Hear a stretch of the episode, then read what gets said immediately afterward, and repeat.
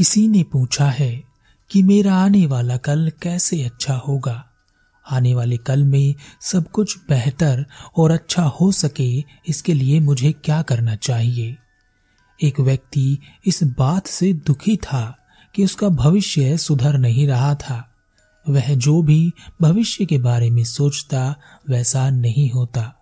वह अपने आने वाले कल के बारे में चिंतित था। वह अपने भविष्य को लेकर परेशान था।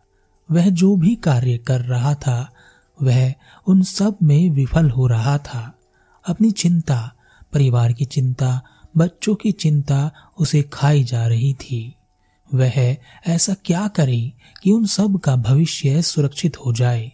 इस चिंता के समाधान के लिए वह कई ज्ञानी लोगों से मिला, अपने मित्रों से मिला, सगे संबंधियों से मिला। किसी ने उससे कहा कि अपने रुपये को, अपने धन को किसी ऐसे कार्य में लगाओ जो भविष्य में तुम्हें ज़्यादा मुनाफा या लाभ दे सके।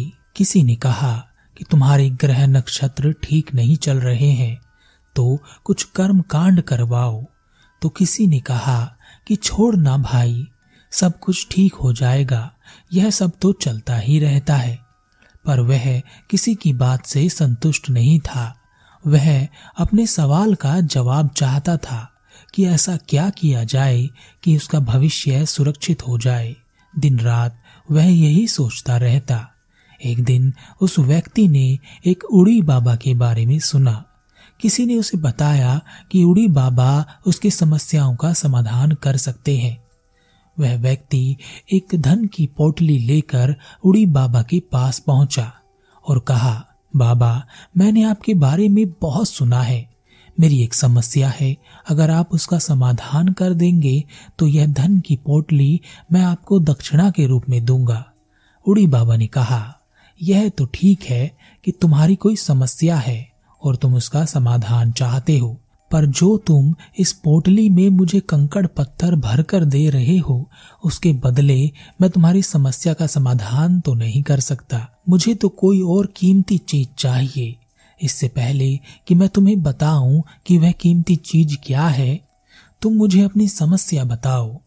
व्यक्ति ने कहा, मैं जो सोचता हूँ, जो करना चाहता हूँ, सब गड़बड़ हो जाता है। मैं अपने आने वाले कल को सुरक्षित कर लेना चाहता हूँ। मैं चाहता हूँ कि मेरा और मेरे परिवार का भविष्य सुरक्षित हो जाए। उड़ी बाबा ने कहा, अपने यह कंकड़ पत्थर यहाँ से हटा लो, और मैं जो तुमसे कीमती चीज़ मांगूँगा, वह तुम्हें देनी पड़ेगी। सोच लो। वह बाबा की यह बात सुनकर घबरा गया।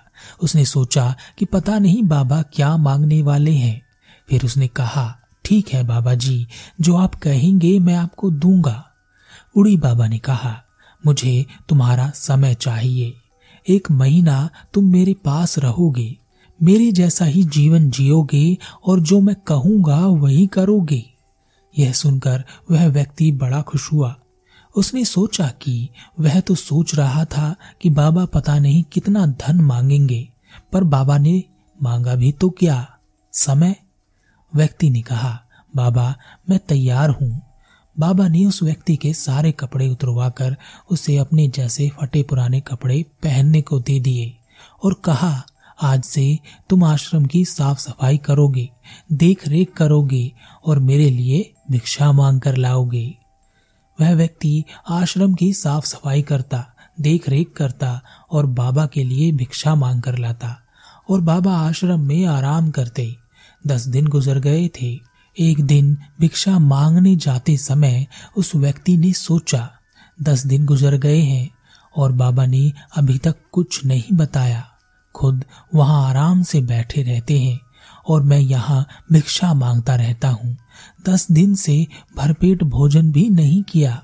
भिक्षा मांगकर वह उड़ी बाबा के पास पहुँचा और कहा बाबा, दस दिन हो गए हैं और आपने भविष्य को सुरक्षित करने के संबंध में मुझे एक भी बात नहीं बताई है।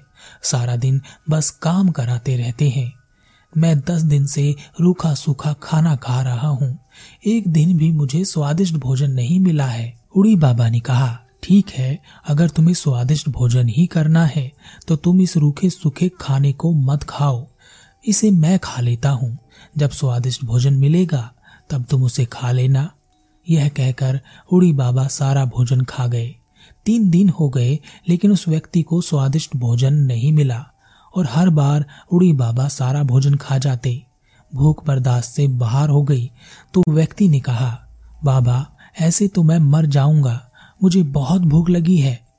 उड़ी बाबा ने कहा, ठीक है, तुम मेरे साथ चलो, देखते हैं स्वादिष्ट भोजन कहाँ मिलता है। वह व्यक्ति और उड़ी बाबा एक गाँव की ओर गए। वहाँ पर कोई मर गया था।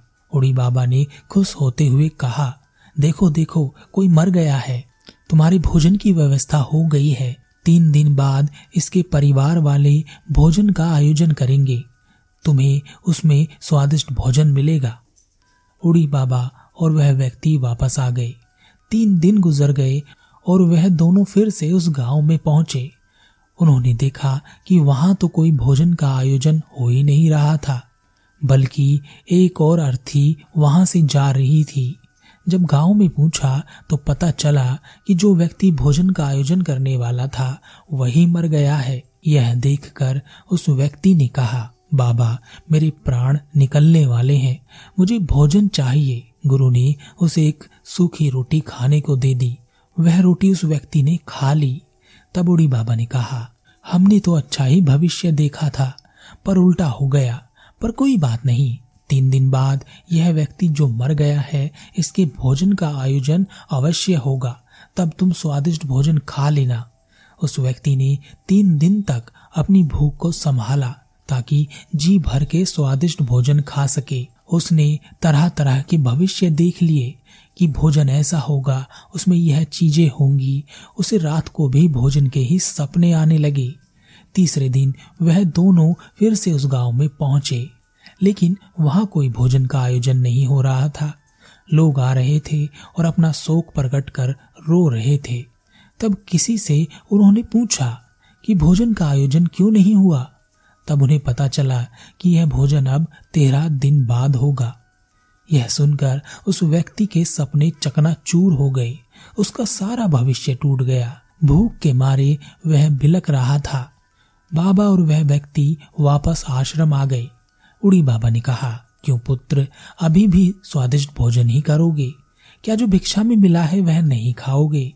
उस व्यक्ति ने वह रूखा सूखा भोजन लिया, आग जलाई और उस रूखे सूखे भोजन से स्वादिष्ट भोजन तैयार किया और खा गया। गुरु ने भी वह खाना खाया। भोजन वाकई में बहुत स्वादिष्ट था। व्यक्ति ने कहा, बाबा, अब यह सब छोड़िए, मैं जाना चाहता हूँ। बहुत दिन हो गए हैं। मुझे भविष्य सुरक्षित करने का मंत्र दे दीजिए। मैं आपके पैर पड़ता हूँ। उड़ी बाबा ने कहा, अभी भी बात तुम्हारी समझ नहीं आई है। ध्यान से देखो और समझो। भविष्य को सुरक्षित करना, आने वाले कल को सुरक्षित करना ऐसा ही है, जैसा तुम्हारा भविष्य में स्वादिष्ट भोजन खाना था। क्या तुम्हें स्वादिष्ट भोजन मिला?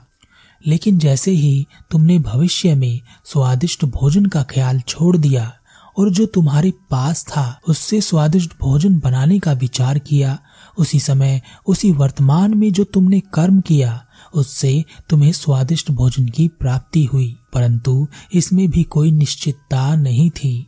भोजन बनाते समय वह भोजन गिर सकता था।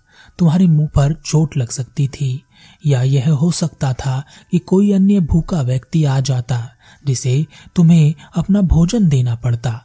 तब इन तीनों ही स्थिति में तुम भोजन नहीं कर पाते।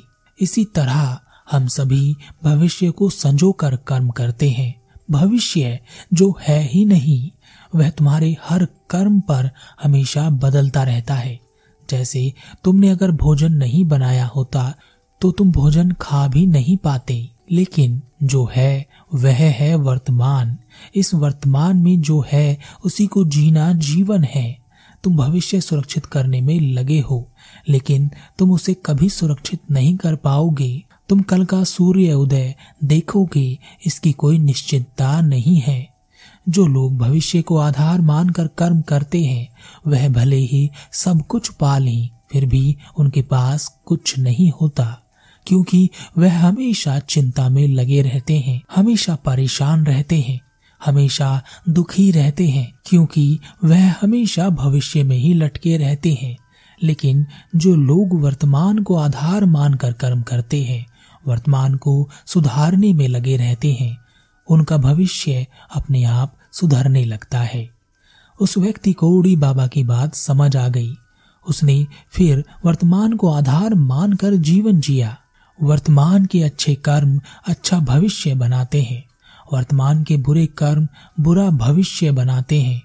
आज आप जो भी बोते हैं, वैसी ही फ़सल भविष्य में काटते हैं।